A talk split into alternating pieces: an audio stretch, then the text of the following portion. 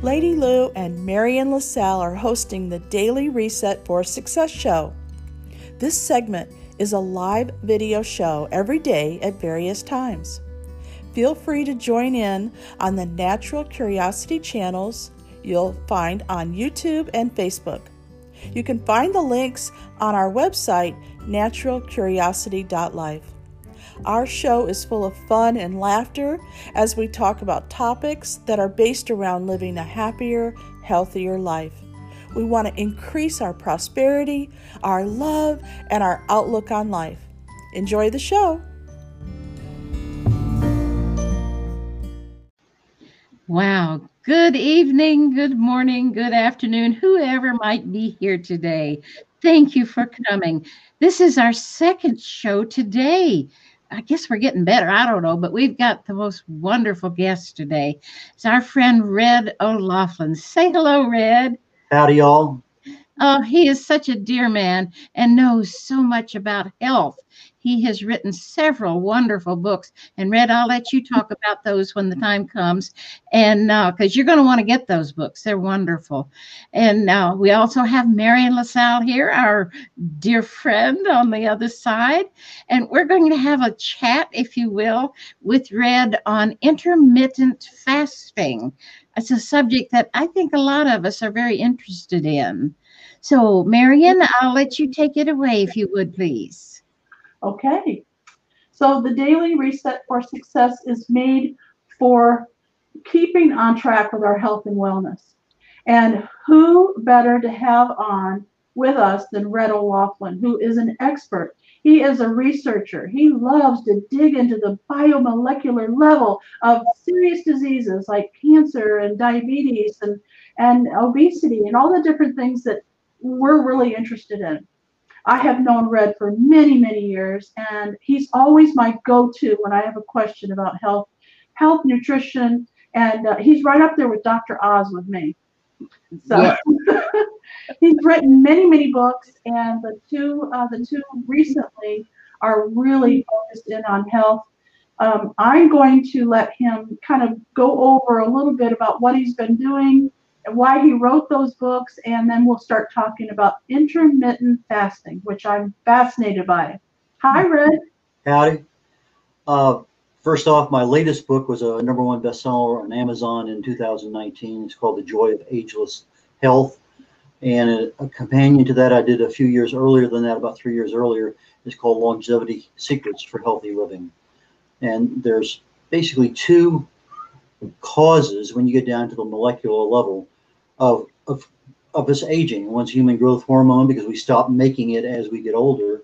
And there's a lot of easy ways to make it. We just don't use those easy ways because we don't know about them.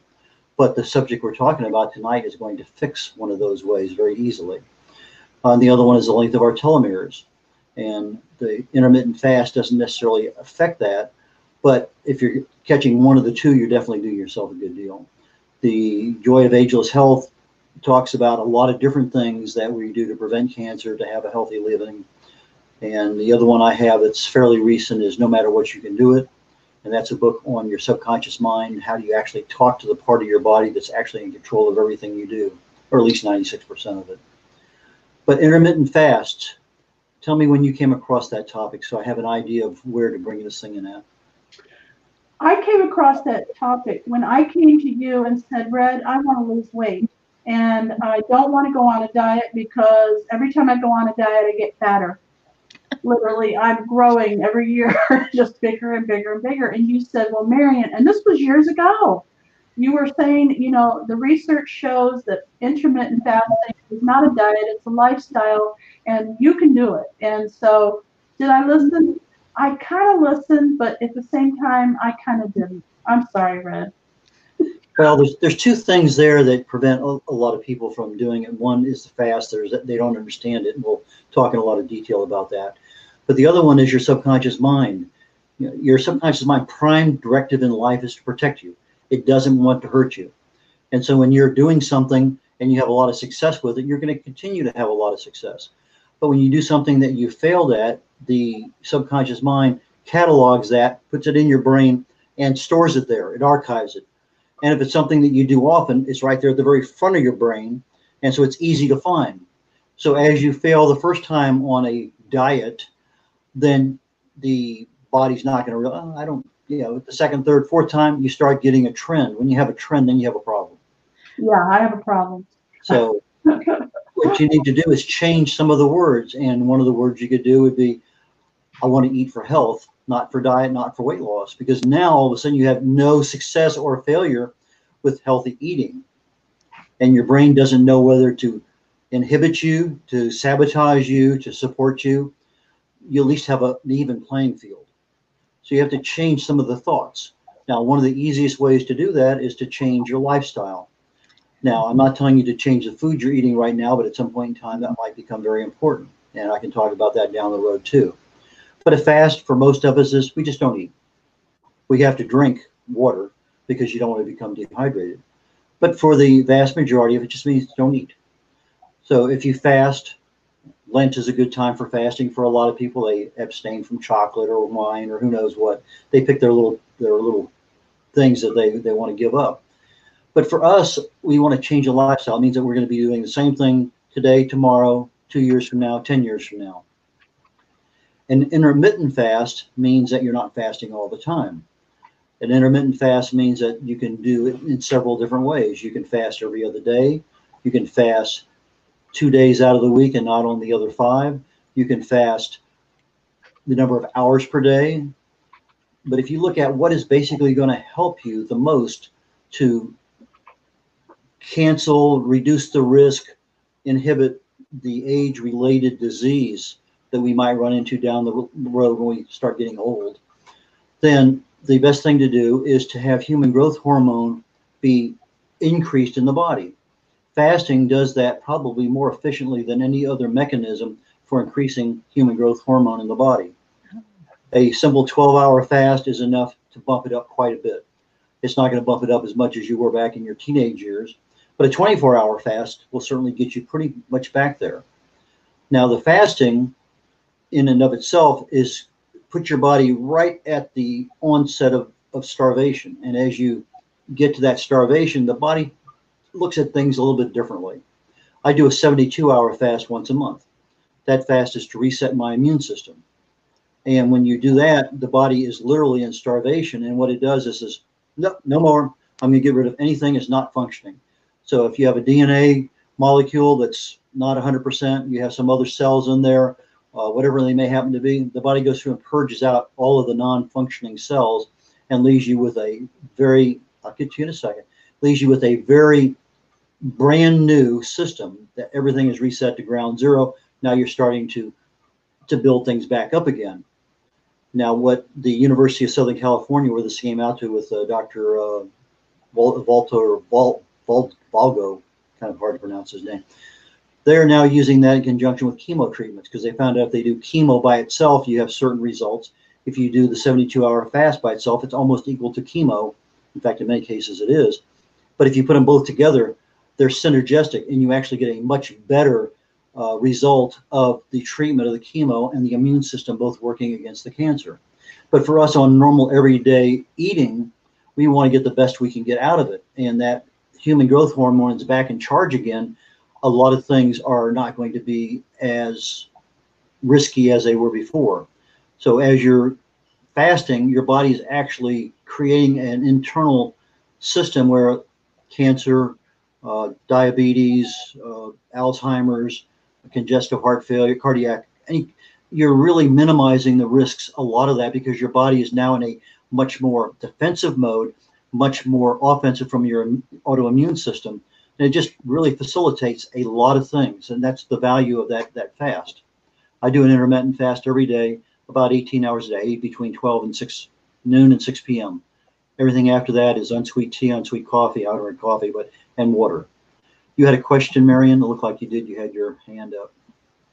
Absolutely. I thought to myself, a 72 hour fast Okay, so you can have coffee or tea, you said, You or can have- water.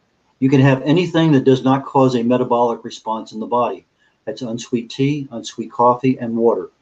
Now, one could argue, what if I take and squeeze a lime in a glass of water and I sip it through a straw for an hour? Uh, that's one calorie over 60 minutes. that's probably not going to cause a metabolic response in the body. So that's probably a safe thing to do. Now, what uh, Dr. Vago uh, found out, I'm not butchering his name, I'm sure, and I apologize, but USC found out was that you can actually go on a 120 day diet, uh, fast, and they use what they call a fasting mimicking diet. You can actually eat certain foods. The body doesn't recognize it as being a metabolic uh, obstacle to the fast. And so now they can put people on a five day fast and they do it for three months in a row. And it does a similar thing that it does to the immune system, but it does it to the pancreas. And when you're doing it to the pancreas, you're basically rebuilding and getting rid of all the old non-functioning beta cells, which is what causes your your insulin response. So basically, you're improving your insulin sensitivity. And they've had a fair amount of luck with people with type 1 diabetes and being able to not cure it, but be able to be functional again. And a lot of people with type 2 diabetes goes away.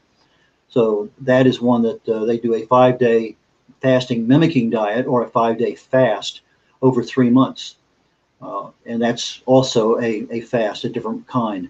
But for us that we're talking about normal mortal human beings, a, a you know, you eat six o'clock in the morning and or say let's say nine o'clock in the morning, you sleep in or you wait till you get to work. And then you have your meal at five, six o'clock at night. That's 15 hours. That that's a decent intermittent fast. But that doesn't mean you have the high hose and stuff at 10 o'clock at night watching TV. You have to stop eating at a certain time. So you have that that whole time frame, that 12, 15, 18 hours of allowing the body to just do what it needs to do. You're basically allowing the body to digest. You're not forcing extra stuff onto the liver. It just it gives that time for the body really to, to recycle itself. Thank God this is recorded. Okay, that's all I got to say because you have a lot of information that you're you're laying on us, and there's so many questions people are, are asking questions on the side here. And I know um, Louise has one that I, we talked about this before you came on. She has diabetes. So the first thing that pops into her head is, would I have to eat every, every so often in order to, you know, my sugar and all that? So is there a plan for her? Can she do it? I am not a nutritionist. I'm not a doctor. The first thing I would tell her is there is a program that USC developed. It's called a fasting mimicking diet, and it's a five day fast once a month for three months. She would need to get a copy of that protocol that they have and bring that to her physician so that she can make sure that she does not have any problem because diabetes is a very, very serious disease. Yeah. And some people can stop and not have any problem with insulin. Other people, you know, I, I had an aunt who had severe cases, but ironically, when she came from Belgium to here, she just a lot of her uh, insulin wasn't required. I don't know, change in diet or whatever. But it's interesting. You take something as simple as gestational diabetes. You know, literally 100 years ago, 80 years ago, doctors treated it with, um, I believe it was zinc, uh, no, chromium. Uh, and that was the standard until World War II. You have gestational diabetes because the baby is taking all of your chromium. It results in a diabetic symptoms. And so what they do is they fed the the pregnant women, uh, extra chromium went away. Uh, same thing with uh, vitamin D in, in many cases. A lot of people were deficient in vitamin D. Uh, I have a very good friend of mine. I don't think you know uh, Mark. It's a different person, different work from us. But he just arbitrarily added some without talking to his doctor. I read him the Riot Act after that. I said, no, you don't do things just because you can do them. You really need to make sure if you're on something, don't just change something just because you can and you think it's going to improve things. But he went ahead and he just added you know, a chromium pill off the, the shelf and increased his vitamin D. And all of a sudden, literally in two days, his intake of insulin was literally less than half of what it was before. So there's a lot of things that we don't know about balancing our diabetes. And the blood sugar is one of those ones that if you're trying to do a longer term fast, then you have to understand what you can and can't do and what risk you're putting your body at. That's why I say if you're doing something outside of a normal healthy lifestyle, you know, I'm never been on prescription meds. Same with my wife. You know, we get, you know, just it's not one of those things. We've been very, very fortunate. And so as such, I don't mind doing some of these things, but I'm also monitoring my blood pressure. I'm monitoring a lot of things that can be done. I think the longest fast on record, if I remember, is about 378 days. Uh, and the guy was several hundred pounds overweight, and it was a medically uh, monitored fast. So it's not one of those things that uh, that you take lightly, but it's one of those things that can definitely help you. If you're not on anything, it might be something to consider. Start out lightly, you know, do a 12 hour on, 12 hour off. That kind of works, you know, go 13 and, and 11. That kind of works, you know, go 14 and I just look at that. Red, let me ask you a question. Um, so it doesn't matter that you eat or don't eat breakfast. It's it's the am- amount of time. So if you ate breakfast and you went 12 to 15, 20 hours or whatever, you didn't have anything else, it's still a fast, right? That is correct. Now, when we wake up in the morning, we're more dehydrated than we are hungry, but we also have a habit of eating because that is something we've been doing year in, year out forever. Now, if you look at Eastern medicine, they say, I don't care whether you have breakfast or not, it's not that important. To them, the main meal of the day is the one at noontime because you have all day long to work off that food to digest it. And they have a very small meal at night. But whether you have breakfast or not, it doesn't matter if you're in the Eastern culture. Western culture says, yeah, breakfast is the most important meal of the day. And you might as well have five or six or more small meals throughout the day. But what that does is it keeps your blood sugar up here all day long and it never gives your body a chance to come down and relax. And so the longer time you have in between meals, the longer time your liver is allowed to come back to normal, your pancreas is allowed to come back to normal because you're not processing anything and your body's actually operating the way it's supposed to be operating. So somebody uh, is asking a comment in the in the comment section. Uh, do you have a book on intermittent fasting? Not yet, but I have one that I'm putting together that I am probably going to come out with sometime into I'm hoping within the next year. But it's one of those things that I talk about an awful lot, and it seems to be a subject of a lot of questions when I go places and I'm speaking. Uh, as of today, you thought, well, I have read on tonight. And I said, absolutely, no problem at all. And so, yes, there's a lot of things out there, and um, it just it's it's interesting how many things that I still pick up on a regular basis. It's uh, it's just a, a fast. In fact, I think I wrote a blog about it a couple days ago, intermittent fasting. Within the last couple days, I think I wrote a blog on it. So people are asking where they can get your book. Should we send them to your website or Amazon? There's Amazon? a link at my website. Each of the books that I talked about tonight, they'll take them straight to Amazon. They Okay, can go to Amazon and look at Red O'Laughlin, and they should be able to find it that way. okay, so we have a question. Uh, I just he- heard a doctor say in an interview that for breakfast it matters more than other meals what you eat. That we eat the wrong things most of the time for breakfast. I thought that was interesting. And that comes from Kathy Lofton. again, you, we have a habit of eating, and as you, you know, I, you know, I'm roughly about 200 pounds. I lose three pounds a night. Half of it's through respiration. The other half is through elimination in the morning. And if you look at what you're losing, you know, that's one and a half percent of my body weight. That's a lot of percent of body weight. And that, you know, first thing I do in the morning is I take 10, 12, 14 ounces of water. That's the very first thing I do. Uh, replenish that and find out that if I have any hunger pangs whatsoever, then it's they go away because I'm dehydrated and not hungry. Uh, but again, the philosophy that Western medicine came up on was, yeah, you're fasting all night long. You need to break that fast in the morning, which is the, the term breakfast. And as such, they say that's the most important meal of the day because it gets you going. But again, what are they trying to do? Uh, in in my particular cases, I function fine without any food, you know, until at least noontime, three o'clock, sometimes in the afternoon. And then I get to the end of a 72 hour fast. And I'm telling myself, yeah, do I want to go for 90? Uh, just, I, I, I'm not, you know, and I, and I'll be quite honest. It takes me about two days to get my mindset in order to go straight onto a long-term fast. But as uh, Kathy's saying right now, hydration is super important. You do not want to end up in a dehydration lower part of the curve because it's so easy. It's so hard to catch back up again. Hmm. And you know, you professional boxers, professional athletes, they are super critical to remain hydrated because you get on the low end of that hydration curve and it's almost impossible to catch back up again. Even though you're downing yourself with tons of water, it just doesn't do the same thing because it hasn't gotten all the way into the body. It's just gotten into the stomach. Okay, I have another question about that. So this is my question. Um, someone told me that sometimes when you drink a lot of water and you just drink and drink and drink water, you know, you gallons of water, it's not doing you any good. You have to hold it under your tongue so that it's it's gets into your system. Is that true? Well, subliminally, your blood vessels under your tongue will, will absorb whatever's there. And that's generally the best reason why you want to take uh, vitamin B12 under the tongue because it goes straight into the bloodstream but you're trying to get water into the body, into all of the different organs, and you're you're transporting it. So you want the, the water into the into the body. Now, the one thing that you can run into a problem with is if you carry around this you know gallon jug of water and that's all you're drinking, you now have a, a tendency to flush a lot of electrolytes out of your system. And so there's a there's a modicum, you know, moderate amount of stuff that you need to do. And so be very, very careful about what you are doing, assuming that you are, are hydrating yourself, uh, which you know comes at breakfast. That's the first thing I do before I do anything else is at least 12 ounces of water. I mean, just that's first thing before anything else happens. Brush my teeth. It just that's the first thing I do is is my water. I get that into the system, and then you know, literally in a half hour, I am feeling significantly better because that's finally gotten through my stomach and starting to be you know distributed into the rest of the the body.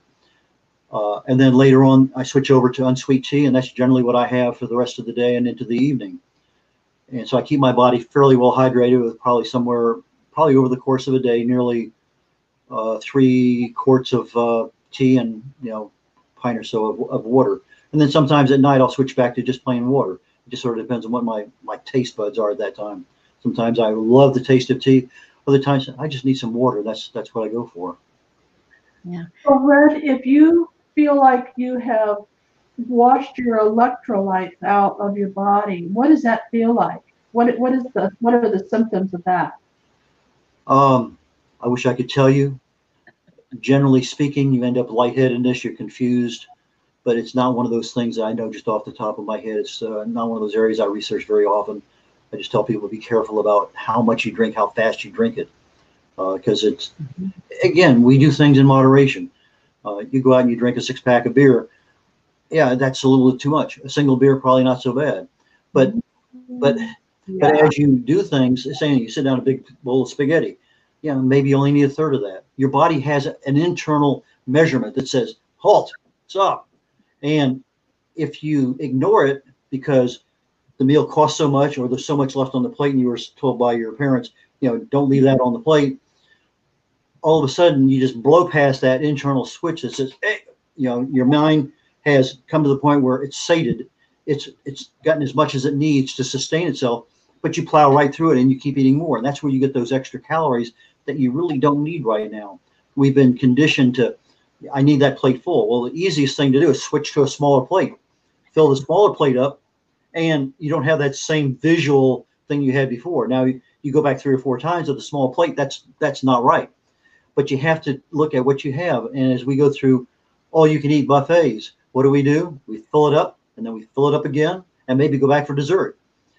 Again, if you're looking at trying to do something, start out with a smaller plate. You know, use your salad plate as your total plate, and then put the stuff on the plate that, that makes sense for the amount of area. And if you look at it, a deck of cards for four ounces of cooked meat, you know, that's about fits perfectly fine on a salad plate. And oh, that's, that's good um, suggestion. Lady Lou, didn't you have a question? She did. Yes. Oh, do you advocate warm water in the morning or cool water or room temperature? What What is? I drink room temperature water myself. Me too. Uh, some people have a feeling that if they drink cold water, it's going to clog up everything inside. But literally, your body has maintains you know 98.6 temperature. That cold water gets down there literally in seconds. It's going to be body temperature. It's not going to clog up anything.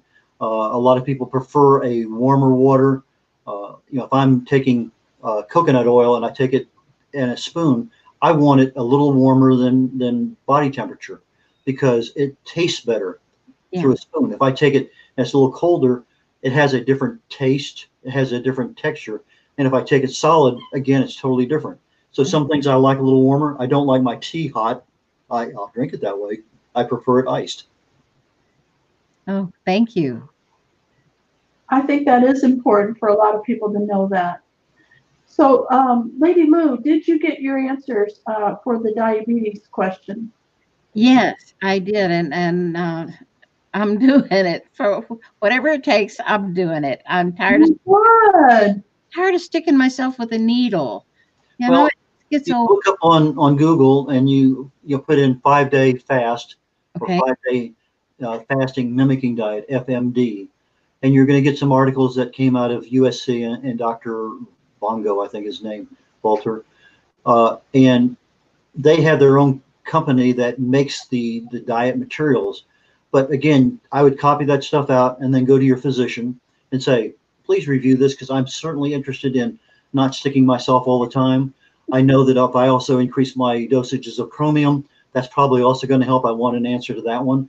And I want to know how much vitamin D3 can I take a day.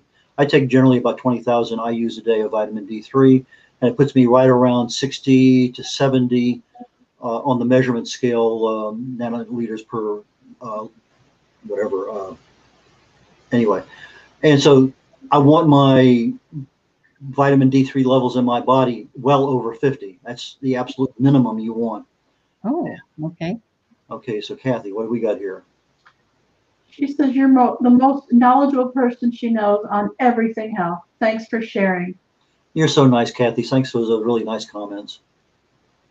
Yeah, Very kind of you. she's a good kid. Now, is chromium by itself? I've always heard chromium picolinate. There are several different types of chromium. Again, ask your doctor what he thinks might be best for you. The picolinate is is one that's probably easier absorbed than some of the other ones.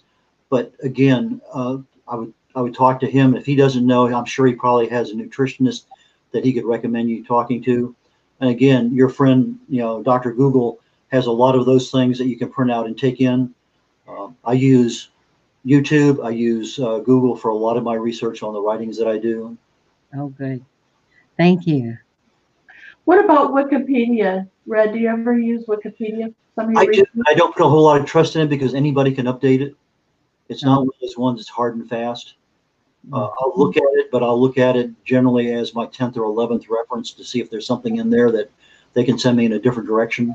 But when I research something, I try to find out, okay, if it works this way and does this, is there a counter thing to it? You know, if this is the benefit, let's take uh, red meat and heart uh, cardiovascular problems. You know, if you look at a whole bunch of articles that, you know, don't, don't, don't, it's going to cause problems. And then you look at, well, we have all these studies over here that says it's perfectly fine. It's not an issue at all.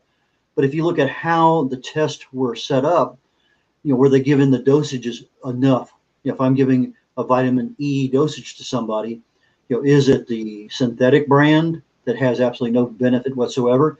Does it include all eight different molecules of vitamin E? Uh, because some are much, much more powerful in the body than others. And so you have to look at what the tests were, what those results say, and who is paying for it, because they have a vested interest in seeing the results come out a certain way. And that's what I do when I do my research. I try to look at both sides of the equation, and then I pick the one that I think, for me, this makes Follow sense. money. Uh, coconut oil, follow the money. Back in the 80s, that was a major deal. They came out with uh, trans fats. There was nothing wrong with coconut oil. There was nothing wrong with um, uh, palm oil. But again, follow the money, and you'll find out that there was no testing done on the, the coconut oil and the other saturated. They were plant saturated fats, not animal saturated fats. And there's some doctors today believe that coconut oil is no benefit because it's a saturated fat but again, a meat uh, a meat product is a different saturated fat than a plant product that's a saturated fat. And again, you have to look at the at the whole picture. At least that's what I do when I do my writing. So, do, Yeah. do you use organic coconut oil? I do. I try to get organic that has not been refined much at all. The least amount of processing. So if it's cold pressed, there's no heat on it. If you have it refined, then it's got a lot of chemicals that were added to it at one point in time, and it's you're not getting the same product. Uh, but Thank you. basically, coconut oil freezes at about 76 degrees, and so if you find this stuff here, it says MCT. It's the medium chain triglyceride. That's the equivalent of part of uh, coconut oil, and it's room temperature at whatever. I mean, it's just it's. Uh, so anyway, I try to to look at as pure that I can get that hasn't been touched by anybody. Again, go to Google and find it. Uh, uh, Google's a good friend if you're trying to get information to increase your knowledge about something. But for somebody who's already on a prescription drug or on a protocol such as you are with your insulin, it's not a wise idea to just make changes based on Google because you might catch one of those articles that you don't want to have somebody write an obituary for you. No, not yet. not yet. And so, as such, be smart about it. You know, do some research on it, and then take it to somebody that knows your background, knows your your personal history, knows what else is in there, because there may be some other drug that you're taking that will counter, you know, counteract and, and not give you the benefit of it. There you go. Thank you. So, Red, if somebody really wants more information, um, when does your book come out, or do, are you recommending your blog? Where can they find more information? My website has a lot as far as just general blogs. I've uh, I go in spurts. I think I wrote 100 blogs in 100 days last year, and then uh, stopped for the rest of the year. I think I wrote a couple. And so far this year, I'm one for one. I don't have a blog today, but I will before I go to bed tonight. But my blog has a lot of information. Um, again, if you're looking, uh, TED Talks I find to be a fascinating source. Mm-hmm. If you to go to TED Talks and diabetes, uh, TED Talks and diabetes cure, TED Talks and whatever your, your particular problem is, I find them and I'll listen to 10 or 12 or 15 of those, trying to get some insight as to uh, who are they, who do they represent, what kind of job are they doing, what is their personal experience with it. It gives me a really good sense of, especially stuff that's been talked about within the last say 18 months. If this was a 2011 TED Talk, I'll probably still listen to it, but I don't have as much credence in it as it was 2018 or 2019 TED Talk. But there's a lot of different sources out there for that information. And when you go to Google, you're going to get a lot of information, but what you might need, it may be on page three, and you may never get that far. Um, so. That is a problem. Well, I know there's a lot more questions, and I'm sure Lady Lou is going to have some more. How can people reach you if they have uh, some questions or they want to uh, ask you about your book? Uh, the easiest way is redolaughlin.com is my website, so it'd be red at redolaughlin.com. Uh, I'm also red.olaughlin at gmail.com. That's another one that uh, people reach me at. And uh, those are probably the two easiest ways. Um, beyond that, um, there, I guess on my website, you can go and yeah, red at redolaughlin.com and red at red.olaughlin at gmail.com is the other one. Those I'd say are the two that I look at several times a day. Good. Okay. Now, let, me, let me come back and I, I talked very briefly at the beginning of the fasting. You're going to change your lifestyle and you're going to eat, let's say that you're going to eat uh, eight hours out of every day and, and fast for 16. That, that, that I think is reasonable. Yeah. That's eight o'clock in the morning to four o'clock in the afternoon. You have a big meal at noontime, may have a little snack there, may have even a snack in the morning. But if that's your window, you're fasting 16 hours a day. Now, what's important is what you eat. Yeah. Because if you're eating the wrong stuff and you're not eating as much of it, you're not getting as many calories, and you're allowing the benefit of the fasting to come in, you could have a lot more benefit by selecting the right kinds of foods to eat. Good. The thing that I talk about quite often is the Wahls protocol, and Wahls is spelled W A H L S. Dr. Terry Wahls is a physician, internist, I believe, and she came down with MS, a very aggressive case of MS late in life. And no matter what the doctors did, no matter what she did, it got worse and worse, and she ended up in a wheelchair. Uh, she studied autoimmune diseases and actually wrote a book called The Wahls Protocol and put herself on her own protocol. There's four different parts to it. And when my wife was going through chemo, the only side effects that were really hard to deal with was fatigue. No matter what she did, could not fix her one or two two hour naps a day. On day one of radiation, after finishing months of chemo, she had weeks of radiation planned. The radiologist said her fatigue would probably get worse. Uh, well, we started both of us on the Wahls protocol, diet only portion, day one of her radiation. By day three of radiation, she was taking no more naps. None. Wow. Literally months of chemo, and she had no problems throughout radiation. The last day of radiation, we left Houston, Texas at noontime. And we drove to Jacksonville, Florida to pick up my my mom's estate stuff. I rented a U-Haul, and my wife drove me by behind me by herself, 500 miles each day, 48 hours after her last irradiation. Wow. It, it was it amazed me because what the Wahls Protocol diet does is it balances all the 30 plus nutrients the body needs on a daily basis. And so if you're getting balanced nutrition, you're providing the body with what it needs to operate. You're not deficient in vitamin D12. You're not deficient in vitamin E. You're not deficient in vitamin K2. You're not deficient in uh, magnesium. I mean, it's just you're getting all the nutrients your body needs in multiples of the minimum daily requirements on a daily basis. And we found out that we couldn't eat three meals a day. We ate about a meal and a half, and then we went down to one meal a day.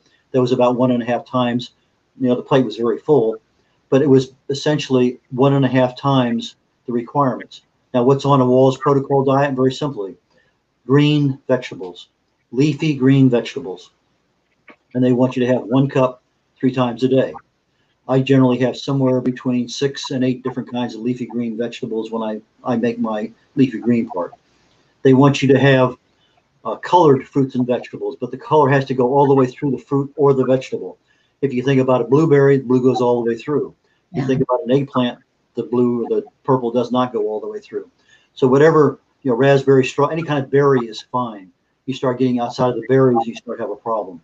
But any kind of colored fruits and vegetables works fine. Now, some people are allergic to nightshades, which is your bell peppers and, and other things. So you kind of have to find out what's going to fit your, your particular regimen. They want you to have one cup also. Now, if you have, if you saute your vegetables, then it's a half a cup. So you have a little bit of leeway there. But if you, then the next one is a cup of sulfur laden vegetables. This is your uh, cruciferous vegetables, your cauliflower, your asparagus, that kind of stuff. Or in my case, I do mushrooms and onions because I don't like the cruciferous vegetables. But you get your sulfur in there, and that's what your body needs every night to repair. It's a basic repair mechanism. It's a toolkit to repair all your, your body, especially your muscles when you use them a lot. And then S U L F R? Cruciferous. Oh, I don't know how to spell that. It's cauliflower. C-R-U-C-I. C-R-U-C-I. C U R C I F E R O U S, I believe. F E R O U S. O U S. Okay. Put that up there. I'll tell you if it's right or wrong. Okay. But that's where you get your sulfur. Your sulfur is needed in the body to make repairs. Cruciferous, that's pretty close, if not right. Okay. And then you need some level of protein. Now, the one thing that I do differently than what the, Dr. Wahls recommends is I make sure I don't eat the same protein two days in a row. So if I have beef and chicken today, I'll have lamb and salmon tomorrow. Or I'll just stick with one and just have salmon only. Mhm. And so I keep that down. Now she says, you know, three out to four ounces three times a day. Uh, since I'm only eating one meal, meal and a half, I'll probably keep it right at about six ounces, and that's what my protein intake is. But again, just like uh, uh, Lady Lou said a short while ago, I buy everything organic as best I can. And so when I'm looking for organic, I'm looking specifically for organic salmon, uh, as well as I'm looking for any kind of organic, you know, no, no uh, extra stuff that they add to the meats. Uh, around here, uh, Ryan, what's Nolan Ryan beef is one of them. There's a couple, three of them out there that, you know, no antibiotics, no preservatives, no whatever, grass fed. Uh, same thing with your butter. Your grass fed butter gives you a lot more of the, the things that are, that are needed. Right. But that is what we went on. She lost 20 pounds in about a month, just boom. And then again, the basis she didn't, she wasn't on a, she didn't take a nap for years, literally years. You know, three years, four years later, she finally, yeah, I feel tired, good, like, but it just it wi- woke her up, wiped out months of chemo, weeks of radiation, and it just is amazed to me. I mean, I became a believer of it. Whew. We're going to be doing some research. I'm telling you, I'm I'm getting healthier every day, just by hanging around you, Red. Thank you, Red. Wow, this was big. Yes, yes, yes. I hope everybody out there loved it. I think they did. Yes. Promise you'll come back again. I certainly will promise. Uh, And you get to pick the topic. I picked the topic tonight, but you get to pick the topic next time. More than happy to. I'm researching two books right now, one on brain health and one on heart health. The heart, Oh, both, both of them. the, the heart health is almost done. It's fully researched. I'm just writing. Uh, the brain health one is probably 80% researched, uh, and it's just uh, I'm hoping to get those out in the next couple three months. Um, there's just there's just a lot. Of, I got about four or five books that I'm tweaking right now, trying to get out as quickly as I can. So, Wow, we love you, Red. so Yes, thank Uh, you much. any other questions? Going once, twice? I guess, yeah, nobody has any more questions in the, in the uh, peanut And gallery. one shout out to Kathy Laughlin for her kind comments. She's very very nice. Thank you, Kathy. Yes, Very good. Well, we've all learned something tonight. And I the replays, I'm sure we're going to get a lot of replays out of this one, Red. Thank you. Yes. Anytime again, I do promise to come back. Thank you very much. Thank you. We Thanks appreciate for having Red tonight. And uh, if you have any questions, please go to his website, red, redolaughlin.com. And we look forward to seeing you again tomorrow. This You- is See me again tomorrow. the daily reset for success. We're doing this daily. You're looking forward to seeing your clients tomorrow. I understand. There you go. I just- Every Thank you. night. Good night.